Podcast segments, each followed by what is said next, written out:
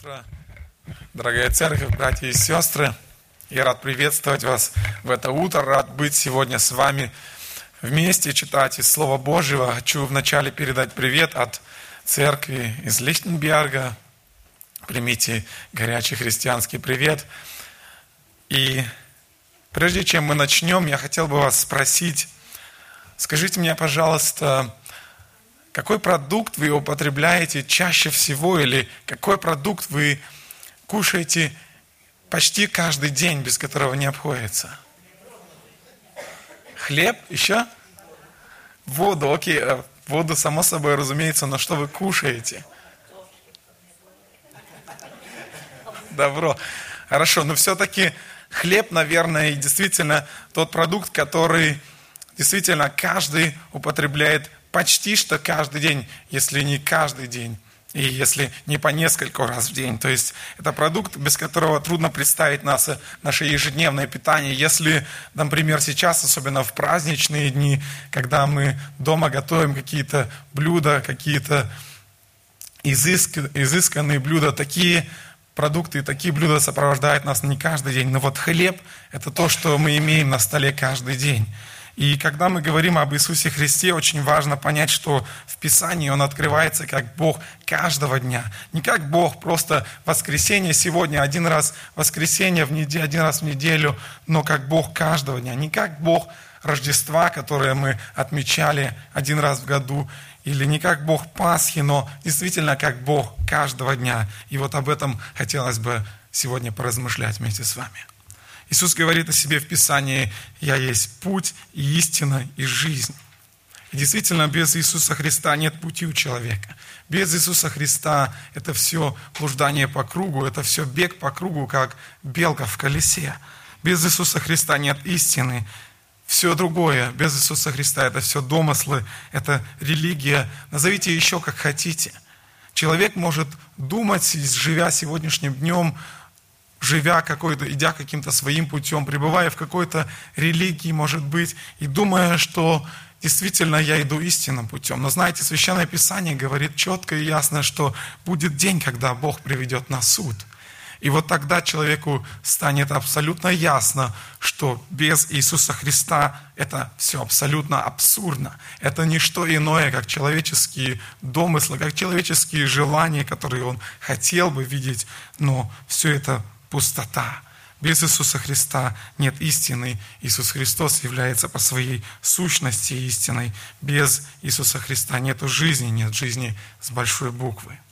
Значение имени Иисуса Христа, как мы знаем, я хотел бы вас спросить, что значит имя Иисус? Иммануил. Что значит? С нами Бог. Точно с нами Бог, потому что в лице Иисуса Христа Бог жил какой-то промежуток времени на земле с людьми, но Он также присутствует и с нами сегодня, каждый день, в каждом дне, в какой бы ситуации мы ни находились, Он присутствует с нами сегодня. Помните, что Иисус Христос однажды сказал своим ученикам? Написано в центре города, на одной большой церкви, здесь у нас в Берлине написаны эти слова. Помните? Что сказал Иисус Христос? «Если я с вами во все дни до скончания века». Так Он сказал однажды своим ученикам, и мы можем быть уверенным, что сегодня Иисус Христос говорит это каждому своему ученику, говорит этому, этому, это слово каждому человеку, который следует за Ним, который идет этот жизненный, этот жизненный путь с Ним. Я хотел бы сегодня с вами вместе открыть одно замечательное место Священного Писания, Евангелие от Иоанна, шестую главу. Давайте откроем с вами вместе нашей Библии. Евангелие от Иоанна, шестая глава, и мы прочитаем с 48 по 51 стихи. Евангелие от Иоанна, шестая глава, с 48 по 51 стихи. Написано так, «Я есть хлеб жизни. Отцы ваши ели манну в пустыне и умерли, Хлеб же, сходящий с небес, таков, что едущий его не умрет. Я хлеб живый, сошедший с небес, едущий хлеб сей будет жить вовек. Хлеб же, который я дам, есть плоть моя, которую я отдам за жизнь мира. Итак, Тема сегодняшней проповеди – Иисус – хлеб жизни. Во всей Библии, во всем Священном Писании около 300 раз, встречается слово «хлеб». Но только вот в этой главе, если вы посчитаете, в 6 главе 21 раз употребляется слово «хлеб». И можно, наверное, сказать, что это самая хлебная глава Священного Писания. История этой главы, шестой главы, начинается с того, что Иисус Христос насытил пять тысяч человек, не считая детей и женщин. То есть кто-то говорит, некоторые богословы говорят, что по примерным подсчетам это было где-то от 10 до 12 тысяч человек там находилось. И само по себе даже удивительно, как Иисус Христос организовал это чудным образом, так что все люди имели возможность получить от этого хлеба, который Он распределял.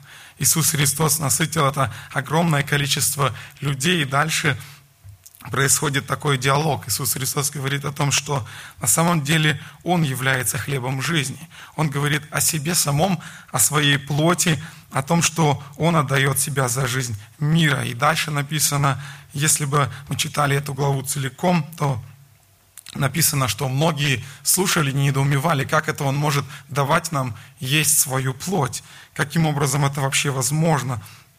И написано, что многие ученики после этого, не понимая этих слов Иисуса Христа, они отошли от Него.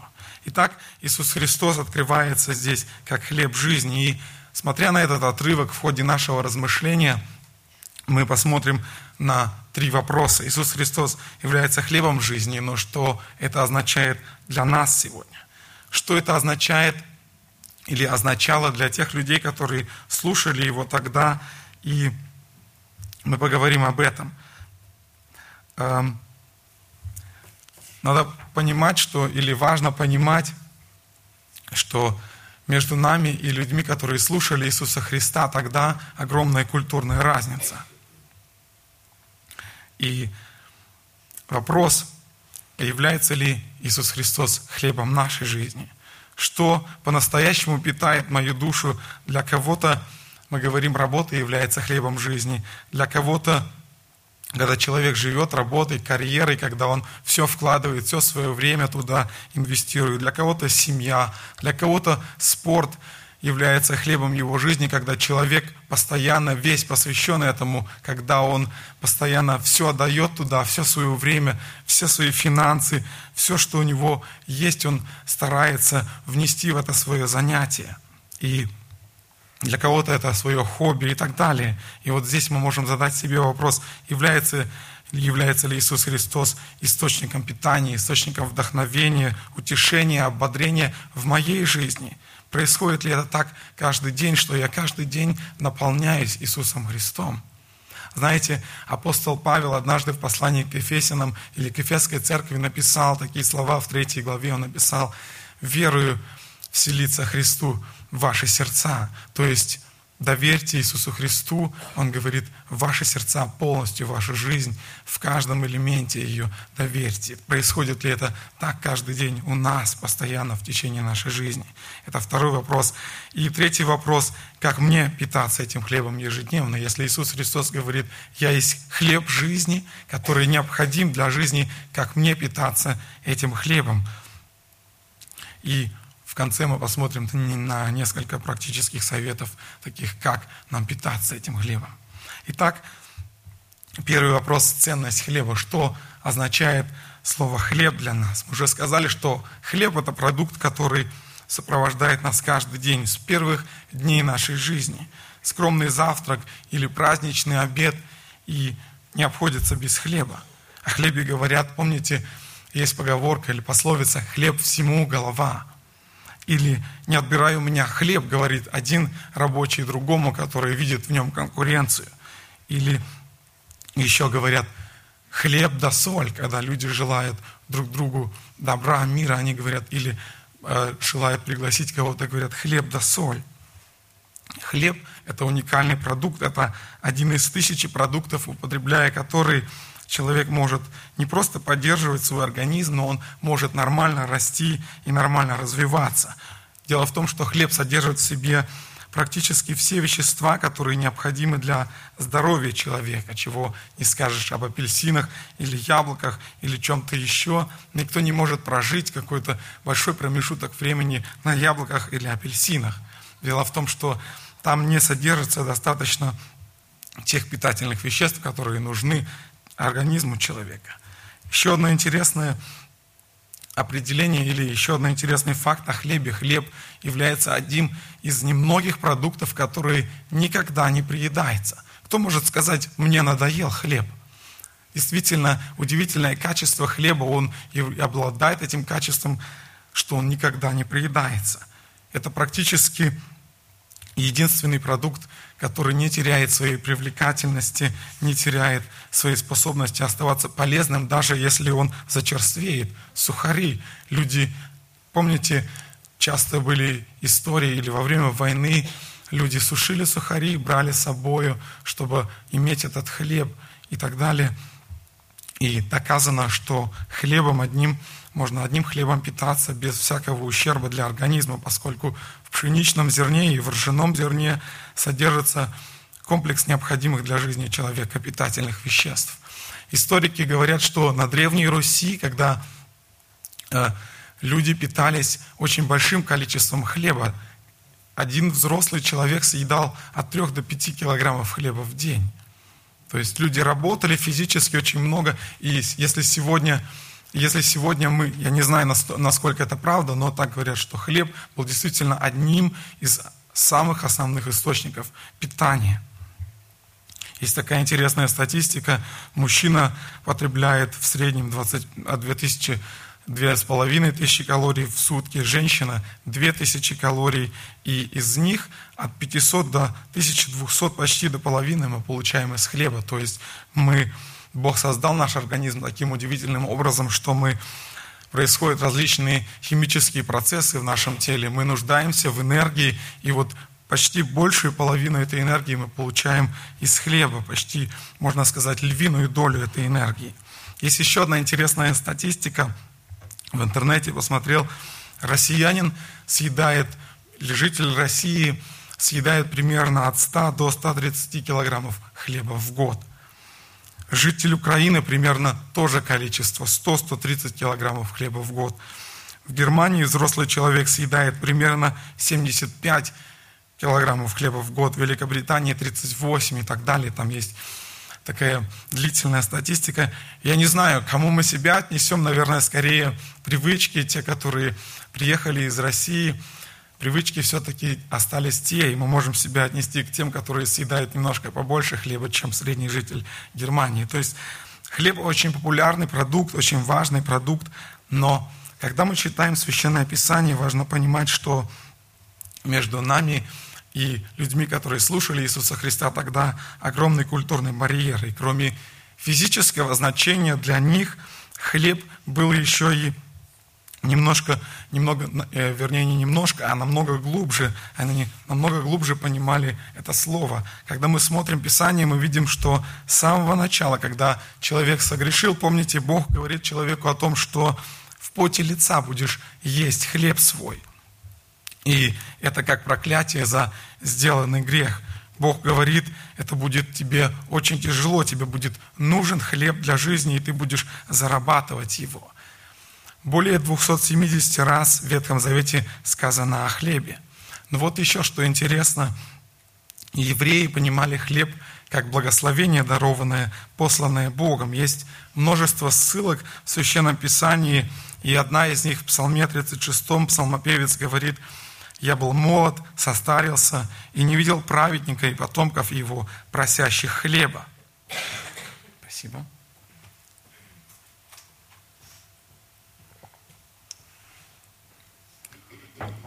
Речь идет о Божьем благословении. Они понимали, что если есть хлеб, есть Божье благословение. Это Бог его дает. Или помните слова из притчи третьей главы, там написано, что «почитай Господа всем от всего имения твоего, и наполнится житница твоей». Житница – это помещение, где хранились продукты питания и по большей части зерновые культуры, где хранился хлеб – и наоборот, есть десятки текстов в Священном Писании, особенно когда Израиль находился в Вавилонском плену, когда не было своего хлеба, им было сложно зарабатывать на хлеб, они нуждались, и они воспринимали вот это как проклятие, когда нет хлеба. Если нет хлеба, значит мы в грехе. Если нет хлеба, значит что-то не так с нашей духовной жизнью, значит что-то надо менять. Есть хлеб, благословение от Бога. Нет хлеба, значит что-то не так. Более того, кроме хлеб, кроме физического продукта, имел для них еще духовное значение. Есть множество мест в Священном Писании, где Бог заповедовал приносить хлеб как жертву, как хлебное приношение. То есть они пекли хлеб – и приносили этот хлеб в храм. Есть приношение как хлеба, как жертва за грех и так далее. И вот в Левитам, в книге Левит, 24 главе написана еще одна интересная ссылка, где в храме было такое место, где лежали 12 хлебов. Они назывались хлебы Божьего лица, или в синодальном переводе написано это хлебы предложения. Эти хлебы должны были постоянно быть свежими, то есть их нужно было постоянно менять. Старые хлебы могли забирать, священники заботились об этом. Они забирали старые хлебы, могли есть, и постоянно, каждый день они должны были заботиться о том, чтобы там был свежий хлеб. Помните историю, когда Давид однажды ел эти хлебы, хлебы предложения? И священники, мы уже сказали, заботились об этом каждый день. Один из комментаторов говорит о том, что вот это символизировало, вот это наличие свежего хлеба символизировало для них постоянную свежесть отношений с Богом. Помните или попробуйте себе сейчас представить запах свежего хлеба. Когда вы идете по улице и чувствуете запах свежего хлеба, особенно сейчас зимой, когда морозный воздух, особенно хорошо это чувствуется – и вы идете по улице, знаете, где-то рядом пекарня, и вы чувствуете хлеб, свежий запах свежего хлеба, вам обязательно хочется его попробовать, возникает это желание. И вот псалмопевец интересно выражает вот эту подобную мысль, вот этого сильного, непреодолимого желания иметь эти свежие отношения с Богом каждый день. Нечто подобное он выражает следующей мыслью, как лань желает потоком воды, так желает душа моя Тебе, Боже вот это сильное желание иметь свежие отношения с Богом каждый день, эти хлебы олицетворяли для них вот эти отношения. В этом отрывке, который мы читаем сегодня, Иисус Христос говорит, «Я есть хлеб жизни». И Он здесь упоминает кое-что об отцах, которые ели манну и умерли. И это еще одна важная культурная деталь, на которую нам нужно с вами посмотреть, когда мы говорим о том, что между нами огромная культурная разница – для того, чтобы до конца понять, для того, чтобы как можно больше приблизиться и понять эти слова, что говорил тогда Иисус Христос к ним, к этим людям. Он говорит им о том, что «Я есть хлеб жизни». Но что представляли себе люди, которые слушали его тогда, когда слышали слово «хлеб»? Псалме 78, в книге чисел, в книге Исход, во многих местах говорится о том, что был в истории Израиля, помните, удивительный период, когда Бог питал свой народ на протяжении 40 лет в пустыне, питал, посылал им каждый день манну. Написано в Псалме 78, «Одождил на них манну в пищу, и хлеб небесный дал им, хлеб ангельский ел человек, посылал он им пищу до сытости». То есть псалмопевец описывает здесь эту ситуацию, которая произошла тогда в Израиле. Они вышли из Египта, из египетского рабства. По некоторым данным, это было около миллиона людей. И вот это огромное количество людей им нужно было чем-то кормить в пустыне. И Бог начинает вот этому огромному количеству людей посылать ежедневно в пищу манну. Когда люди, помните, вышли и они в первый раз увидели, они стали спрашивать друг друга, написано в Библии, они стали спрашивать, задавать этот вопрос, который на оригина... языке оригинале звучит как манту, то есть означает, что это. Они стали спрашивать друг друга, что это, что это. И отсюда пошло это название, помните, манна. Написано, что манна была подобна кориандровому семени. И если наверняка многие видели, семечко немножко поменьше, чем семя черного перца, скажем. Если кто-то солил сам селедку, пробовал, то видели вот эти семечки, покупали пробовали, видели. Написано, что вкус ее был подобен вкусу лепешки с елеем, и когда роса сходила на стан ночью, тогда сходила на него и манна. То есть для вот этого огромного количества людей Бог посылал ману ежедневно, кроме субботы сказано. В пятницу утром сходило в два раза больше манны, чтобы хватало и на субботу.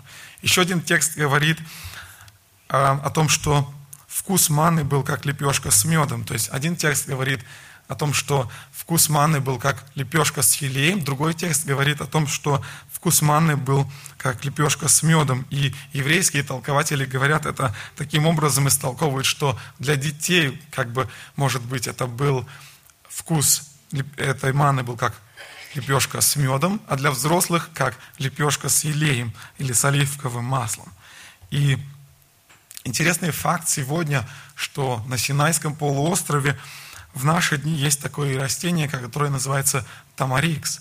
И вот это растение выделяет такое клейкое вещество, которое кристаллизуется, засыхает и становится таким белым. И ученые говорят, что вот это больше всего похоже на то, что тогда происходило с Израилем. Они, конечно же, исследовали это растение, исследовали это вещество, которое выделяется, и они сказали, что, конечно, сегодня человек не может пропитаться только лишь этим, потому что там слишком мало питательных веществ, но возможно, что говорят, что Бог оставил это растение как отдаленное напоминание нам о том времени. Итак, Бог питал свой народ, и евреи знали об этом. И когда они слышали от Иисуса Христа о хлебе, когда они слышали о том, что «Я хлеб, сошедший с небес», и первая ассоциация, которая у них возникала, когда они слышали эти слова, они думали о манне, о манне, которой Бог их питал тогда. И если мы почитали сейчас эту главу целиком, мы бы увидели, что людям понравилось такое насыщение. Помните, там написано, что они даже хотели сделать его царем. Да? Они подумали, что, смотрите, такая трудная ситуация сейчас у нас, экономически трудная ситуация, мало хлеба, трудно с пропитанием. И вот хорошо бы нам иметь такого царя, который взял пару хлебов и две рыбки и накормил такое огромное количество людей. Написано, что Иисус Христос всячески избегал того, чтобы они поставили его царем, потому что он знал, что не это его, не, не, не то, для чего он пришел сюда. Иисус переправился, мы читаем на другую сторону – этого Генесарецкого озера. И написано, что люди, когда пришли на то место, где Иисус Христос вчера их напитал, они пришли, не нашедшие Его, они отправились за Ним. Причем они видели накануне, что когда ученики Иисуса Христа садились в лодку, там была одна единственная лодка на этом берегу, что они отправлялись без Него, без своего учителя. Они видели, что Иисус Христос остался на этом берегу с ними – но на следующий день, не найдя его, они отправились туда, на другую сторону. И когда они пришли туда, они задают ему вопрос, как ты сюда попал? Они видели, что он не садился в лодку, они удивляются, как ты сюда попал? Но Иисус Христос, видя эту ситуацию, Он, видя их сердца, Он говорит им о том, что вы ищете меня не потому, что видели чудеса, а потому, что ели хлеб и насытились. Иисус говорит это что Он является хлебом. Они видели в нем лишь хлеб для насыщения своих материальных нужд. И в этом была их проблема. Иисус Христос обращает здесь внимание на эту, их, э, внимание на эту проблему. Действительно, может быть, в первый раз, когда они пошли к Иисусу Христу, они пришли Его послушать. И потом, когда они пережили вот это чудесное насыщение, они стали интересоваться им уже не как духовной личностью, но как тем, кто насытил людей, тем, кто может физически насытить их, дать им это пропитание. Иисус Христос обращает это их внимание и говорит, вы пришли не потому, что видели чудеса, но потому, что ели хлеб и насытились. И несмотря здесь, вот несмотря на то, что между нами и теми людьми существует огромная разница, огромная культурная разница, вот в этой проблеме, о которой на который указал им Иисус Христос, стирается между нами и ими абсолютно все грани. Здесь, в этой проблеме, мы абсолютно одинаковы с теми людьми. У нас абсолютно такая же сущность. Дело в том, что мы, как и те люди, способны видеть в Иисусе Христе только того, кто употреб... или насыщает нас только физически, только того, кто может удовлетворить мои материальные нужды. Мы видим часто только того Бога, который может дать нам немножко денег, обеспечить мое благосостояние, который может дать мне здоровье. Да, Господь все это может, но это не то самое главное, для чего Он пришел. И когда Иисус Христос ведет с ними диалог, Дальше здесь, если мы читали в 62 стихе, он призывает их к чему-то. И вот этот призыв, которым обращается Иисус Христос к ним, он актуален и для нас сегодня. Смотрите, он говорит им, «Истинно, истинно говорю вам, не Моисей дал вам хлеб с неба, а Отец мой дает вам истинный хлеб с небес». Он как бы переключает это их внимание от материальных нужд на вот это, от этого восполнения физических нужд для себя, для тела, прямо здесь и прямо сейчас, на то, что он на самом деле хочет сделать. Он обращает на более важное. Писание говорит о том, что Бог есть Дух, и Он создал нас для духовной жизни, прежде всего для общения с собой. Бог создал нас.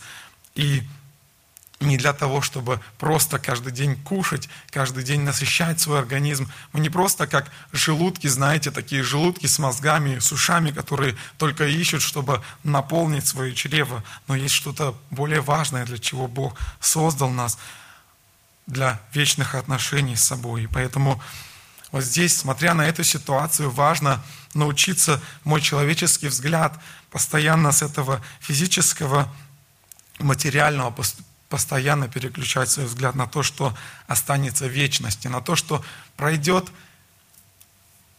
стараться отодвигать это на второй план и думать о том, что на самом деле останется в вечности, эти отношения. Иисус говорит здесь не то, что просто речь идет о хлебе, но Он говорит о том, что отцы ваши ели ману, но Отец мой дает вам истинный хлеб с небес. И когда мы смотрим историю самого Христа, мы видим, что Отец Небесный для Иисуса Христа был тем хлебом на каждый день.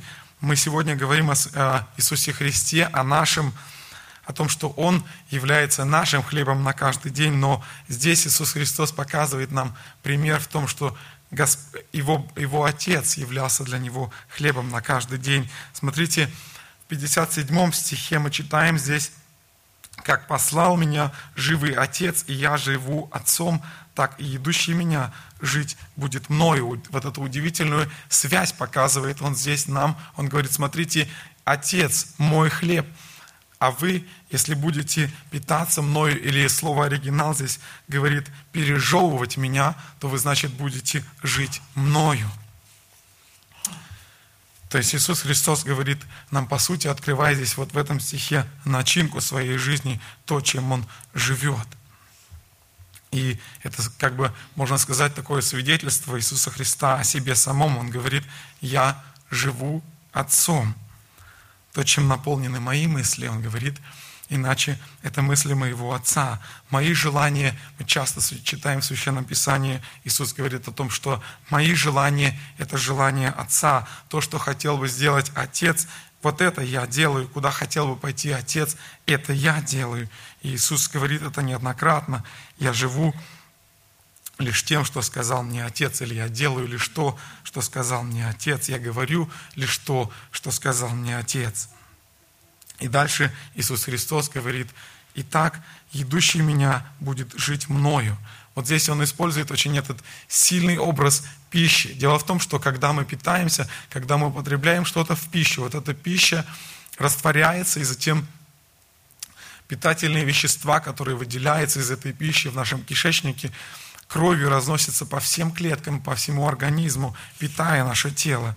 И вот это, что может быть ближе, чем вот эта пища, которую мы растворили, которая растворилась в нас. И Иисус Христос использует здесь вот этот очень сильный образ. Он говорит, кто питается мною, чье тело наполнено, каждая клеточка вашего организма наполнена мною, тот живет мною.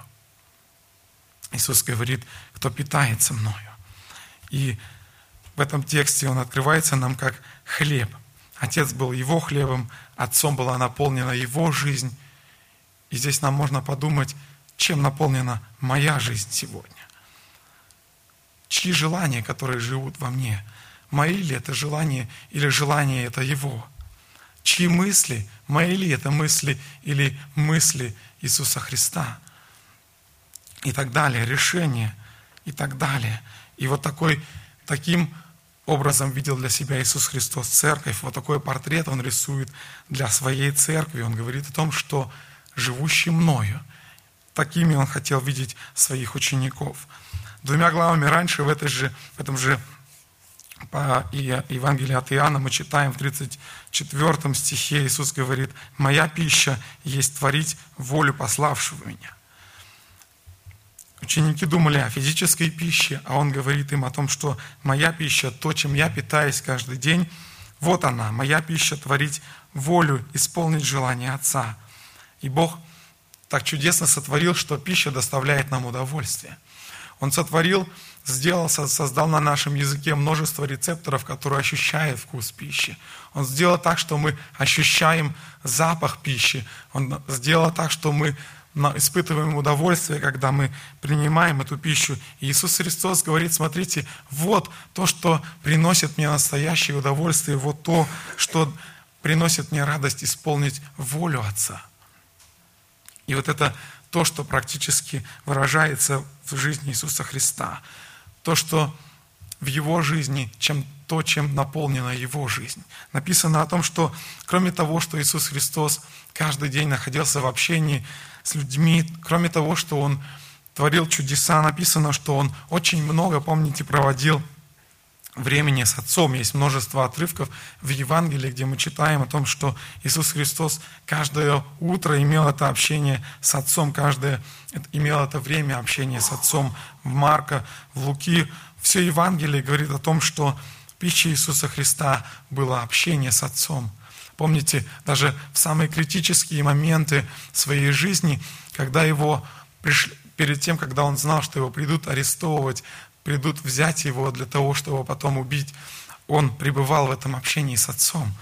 Это говорит о том, что вся его жизнь была действительно наполнена, что отец был хлебом его жизни, то, чем он питался, то, чем была наполнена каждая клетка его организма. И вот здесь мы можем такой тест сделать для себя – Подумайте сейчас, когда вы находитесь в стрессовой ситуации, в какой-то сложной ситуации, можете ли вы вести себя так, как делал это Иисус Христос? Можете ли вы обращаться в молитве к Богу? Можете ли вы взывать к Нему? Или вы впадаете в такой ступор, в такой стресс, где вы ничего не можете? Вот здесь мы можем каждый себя проанализировать, как это происходит у нас – важно задать для себя такой вопрос, какого хлеба я ищу в своей жизни, чего я ожидаю от Бога. Есть хлеб земной, как благословение, а есть хлеб небесный, хлеб духовный, о котором говорит здесь Иисус Христос. И один из таких диагностических вопросов, которые мы можем себе поставить, чем я живу, что является на самом деле хлебом моей жизни, мы можем просто посмотреть на свои молитвы, на свою молитвенную жизнь. Просто каждый для себя проанализировать, задать себе вопрос, на который сам себе и ответит, чем наполнены мои молитвы, о чем я больше всего молюсь. Молюсь ли я о насущных нуждах, или прежде всего на первом месте стоят какие-то другие нужды, духовные нужды, просьбы о возрастании, просьбы о более глубоком познании Бога, просьба о том, чтобы Дух Святой открывал нам Слово. О чем я молюсь? И вот такое какие темы поднимаются в моей молитве, и каждый из нас может сам для себя задать этот вопрос и сам себя проанализировать. И знаете, такая, такой может быть пример, когда я посещал молодежку, и у нас была такая традиция, если можно так сказать, мы собирались и писали такие маленькие листочки, где мы записывали свои молитвенные нужды, молитвенные благодарности, и потом обменивались этими, этими листочками.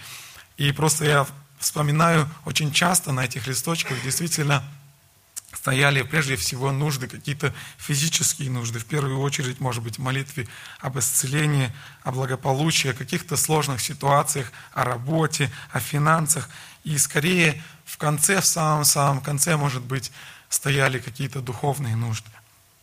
Да, это нормально для нас заботиться, переживать, потому что мы живем сегодня, в этом дне мы живем этой физической жизнью, это нормально, но Иисус Христос обращает наше внимание о том, что есть нечто более важное. Итак, как тогда, так и сегодня Иисус переключает наше внимание с этого физического на духовное, то, что останется в вечности – знаете, если бы мы стали сейчас анализировать послание апостола Павла, если бы мы проанализировали его молитвы, если бы мы читали то, о чем он молился, вы можете просто ради, если вам будет интересно дома посмотреть, если будет время почитать все эти послания, которые он писал к разным церквам, и вы посмотрите, о чем апостол Павел молился, какие молитвы или какие нужды стояли на первом месте у него в его молитвах. И знаете, я вам скажу наперед, что главная тема его молитв была возрастание познания Бога. Он молился о том, чтобы церкви возрастали в любви. Он молился об освящении, о совершенстве, познании воли Божией, о спасении Израиля. И где-то в самом-самом конце в его молитвах можно найти молитвы о здоровье – еще какие-то нужды. Но больше всего его сердце было наполнено вот этими духовными нуждами. То есть можно сказать, что каждая клеточка организма вот этого человека, этого мужа Божьего была наполнена Богом. Это был действительно хлеб его жизни. И поэтому здесь вот первое такое применение для нас, которое может быть, которое мы можем сделать, глядя на Иисуса, как на хлеб жизни, умеем ли мы видеть в нем действительно этот хлеб жизни духовный, или прежде всего мы видим в нем того, кто удовлетворяет наши физические нужды. В 27 стихе в этой же главе Иисус Христос говорит, старайтесь не о пище тленной, но о пище, пребывающей в жизнь вечную. Это слово «старайтесь» с греческого переводится как работать, трудиться в поте лица. То есть Иисус Христос видел этих людей, которые искали Его, которые плыли на лодках, которые гребли, которые вот эти усилия применяли, чтобы перебраться на другую сторону этого озера или этого моря, как оно еще называется. Он видел эти усилия для того, чтобы получить снова этот физический хлеб, и он говорит о том, что старайтесь не о пище тленной. Вот так же, как вы старались сейчас на этих лодках грести, старайтесь точно так же не о пище тленной. Он говорит, старайтесь приобретать эти духовные ценности. И когда мы смотрим на один такой пример интересной молитвы, которую Иисус Христос учил своих учеников. Молитва «Отче наш», там есть такая фраза, где Иисус говорит, «Хлеб наш насущный дай нам на сей день». Согласно греческому ключу, дословно это звучит так, как «Хлеб нужный нам сегодня и изо дня в день дай нам». Иисус учил молиться учеников о хлебе, который был им нужен Конечно, само собой это включает и физический хлеб. Иисус понимает это, конечно. И, но также речь идет о хлебе духовном, как ежедневная молитва, как чтение священного писания, как то обращение, где мы говорим, Господи, Ты нужен мне сегодня, потому что Ты источник моей жизни, потому что ты хлеб моей жизни, хлеб нужный мне. Пошли мне это познание Тебя еще больше. Пошли мне это изо дня в день и сегодня. Второе применение, которое мы можем здесь для себя сделать из этого текста, пересмотреть свои молитвы, о чем я больше всего молюсь, какое место мои духовные нужды занимают в моих молитвах – Понимаю ли я то, что Иисус Христос прежде всего хлеб духовный, что Он пришел прежде всего для того, чтобы решить мои духовные вопросы, мои отношения с Отцом Небесным. Следующее применение, когда мы читаем эту историю про ману, Иисус Христос, написано, что в книге Исход написано, что люди собирали ее каждый день, постольку, сколько каждому съесть. Когда обогревало солнце, манна таяла. И Бог сделал так, что манна выпадала понемногу на каждый день, по небольшое количество маны ровно на один день, только в один день, в пятницу, выпадало и на субботу. И помните, люди один раз пробовали собрать эту ману, чтобы запастись. Это склонно человеческое сердце запастись побольше, сложить. И помните, что произошло? Там завелись черви. И вот через эту историю через это Бог точно так же, давая хлеб ровно на один день, хотел чему-то научить этих людей. Он хотел научить их тому, чтобы они понимали, что они зависимы от Бога каждый день. Он хотел показать им то, что Бог зависит от них, или, вернее, то, что люди зависят от Бога каждый день, и то, что Он заботится о них каждый день. Бог абсолютно знает сердце человеческое, Он знает, что оно крайне испорчено. И помните ситуацию, когда народ израильский они постоянно видели эти благословения, когда Бог заботился о них. Когда они были в Египте, Он заботился о них. Когда они шли по пустыне, Он заботился о них. Они видели эти благословения. И помните, был момент, когда они пришли к, к этому Черному морю или Красному морю, когда они увидели перед собой преграду впереди, и сзади они увидели эти мощные войска, то тут же они забыли все эти благословения, которые они имели от Господа, все то, что Господь делал для нас, все эти ситуации, для них, все те ситуации, где Он их спасал и хранил, тут же они забыли об этом. И поэтому, вот именно поэтому Бог, зная настолько таким образом сердце человеческое, Он хочет им сказать через эту манну, что Он посылал им каждый день, Он хочет им сказать, я забочусь о вас каждый день. Помните, что вы зависимы от меня каждый день. И здесь, смотря на эту ситуацию, мы тоже можем думать об этом. Размышляем ли мы о том, что мы зависим от Бога каждый день?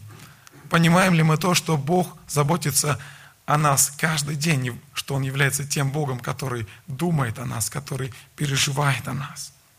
Когда мы смотрим вот в эту шестую главу, в этот отрывок, который мы сегодня читаем, где Иисус Христос открывается как хлеб жизни, в 63-м стихе, если мы читали сейчас, он говорит еще что-то. Он говорит, «Слово мое, которое говорю я вам, суть дух и жизнь». Смотрите, сначала он говорит о себе, что он хлеб жизни, затем он говорит, «Слово мое, вот в чем дух и жизнь». То есть, по сути, он обращает наше внимание на слушание Слова Божьего, на Слово, которое Он говорит. И если мы говорим для нас сегодня, как я могу сделать Помните, мы задавали этот в начале вопрос, как я могу сделать так, чтобы Иисус Христос был хлебом моим, хлебом, которым я питаюсь каждый день?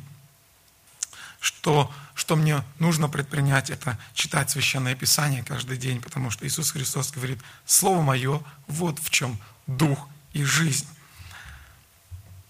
Есть разные, множество разных способов, как сделать это себе возможным, чтобы дисциплинировать себя, читать Священное Писание каждый день, различные, различные календари или еще что-то.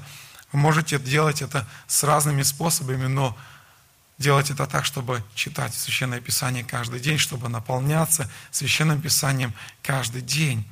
Есть такой интересный способ, который я у Джона МакАртура прочитал. Он говорит о том, что полезно читать, например, брать одну книгу Священное Писание Нового Завета в частности, и читать его, прочитывать его три раза за месяц. То есть, например, взять какое-то послание, если оно большое, разделить его на три части и прочитывать его три раза в месяц. И таким образом через какое-то время вы будете не только прочитывая это Писание, эти, эти главы, не только будете знать, о чем там речь, но вы потом будете знать, и где какое место записано, где что находится, вы будете действительно знать Священное Писание, где о чем говорится. И Священное Писание открывает нам, в частности в Новом Завете, открывает нам то, что мы полностью зависим от Иисуса Христа. Даже сейчас наше общение с Богом зависит от Иисуса Христа. Мы можем иметь это общение с Отцом только благодаря тому, что Иисус Христос открыл нам этот путь.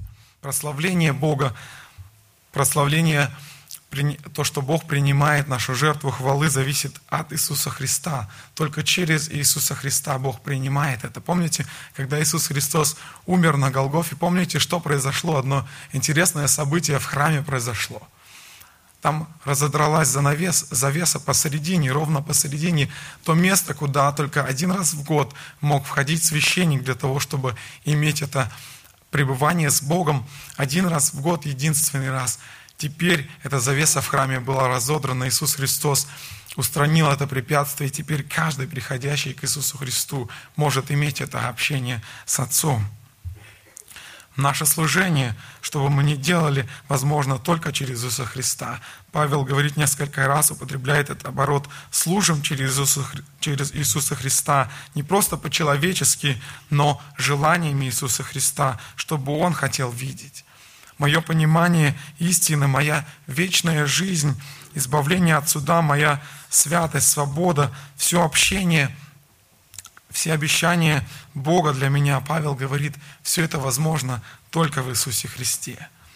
Если мы говорим о том, что хлеб – это то, что нужно мне каждый день, если этот физический хлеб нужен мне каждый день, то Иисус Христос – это Бог каждого моего дня, или, по крайней мере, должно так быть. Иисус Христос говорит, «Я есть хлеб жизни, Слово Мое есть та пища, которая нужна вам». И Самое последнее, в 51 стихе, мы говорим о том, что, или Иисус Христос говорит о том, что Он отдает плоть свою за жизнь мира. То, о, о, о, о чем приткнулись многие люди, которые услышали, что Иисус Христос отдает свою плоть им, чтобы они питались ею. Иисус Христос говорит также здесь, что Он отдает плоть свою за жизнь мира. Одна интересная история – произошла во время войны, Великой Отечественной войны в 1941 году, с сентября 1941 года по 27 января 1944 года была блокада Ленинграда. Если вы знаете из истории, помните, город находился в окружении, и жителям этого города выделялось в сутки, один раз в сутки 125 граммов хлеба то время умерло 650 тысяч человек от голода во время этой ленинградской блокады. 650 тысяч, если, чтобы вы могли представить, это население целого города, может быть. Например, Ульяновск, город, откуда я приехал, 650 тысяч на сегодняшний день населения этого города, может быть, чуть больше. Представьте себе, во время этой блокады умерло население целого города. И вот есть случай, когда история об одном человеке, которого звали Николай Антонович Лобода. Он был механиком, обслуживающим печи, пекарские печи, которые работали тогда день и ночь непрерывно. И вот произошла ситуация, когда одна печь поломалась, чтобы ее отремонтировать. По сути, нужно было ее полностью охладить, на несколько часов остановить ее. И это означало бы, если ее остановить на несколько часов, этот простой означал бы жизни еще нескольких десятков человек. То есть здесь в этой ситуации вот этот хлеб был действительно их жизнью, этих людей. И вот что сделал этот человек. Для того, чтобы не останавливать эту печь, он облил себя холодной водой, полез туда, отремонтировал эту печь, сделал все возможное, чтобы она дальше работала. Она стала дальше выпекать хлеб. Этот человек, его вытащили, его друзья оттуда полуживым. Эм, и люди дальше получали этот хлеб, эта печь работала, это тот подвиг, который сделал этот человек. Но когда мы смотрим на Иисуса Христа, на то, что Он сделал для нас, Он совершил не просто подобный подвиг, Он сделал намного больше. Помните, когда Адам и Ева согрешили, они потеряли эту связь с Богом, и с тех самых пор у человека появилась вот эта пустота в сердце. Кто-то сказал, у человека есть в сердце пустота в форме Бога. И вот с тех пор человек отправился вот в этот поиск, бесконечный поиск, чтобы заполнить эту пустоту. Различные религии, различные увлечения, чем только человек не пытается заняться, чтобы заполнить эту пустоту в сердце. Я вспоминаю одну историю, одно свидетельство от моего преподавателя из библейской школы. Он говорит, один раз ехал с одним таксистом, беседовал о Боге, и он ему в заключении сказал, твое сердце не успокоится, пока ты не найдешь Иисуса Христа. Пока ты не найдешь Иисуса Христа, и только тогда ты можешь обрести мир в твоем сердце, чем бы ты ни занимался. И вот Иисус Христос сделал то, что только Он мог сделать. Он принес с собой вот, эту, вот этот мир. Он принес эту жертву, через которую мы можем иметь эту возможность насытиться этим хлебом духовным. Он принес нам эту возможность, чтобы мы заполнили эту пустоту, которую мы имеем в сердце от наших прародителей, от Адама и Евы. И самое главное, своей жертвой Иисус Христос дал нам эту возможность иметь вечную жизнь с Богом, которая будет продолжаться всю вечность. Многие люди думают, что жизнь заканчивается сегодня, думают, что глаза закроются, меня положат в могилу и все, дальше ничего нет. Священное Писание – это истина, которая абсолютно точно говорит, что есть жизнь дальше. Иисус Христос единственный, который может дать нам эту возможность иметь эту вечную жизнь, иметь это пребывание с Богом, иметь это пребывание с Ним, единственным источником жизни, не с тем, которому и не с тем, которому уготовлено вечное мучение. Давайте мы сейчас, вставшие, поблагодарим Господа за то, что мы имеем, за то, что мы имеем этот хлеб духовный, за Иисуса Христа, за Его жертву.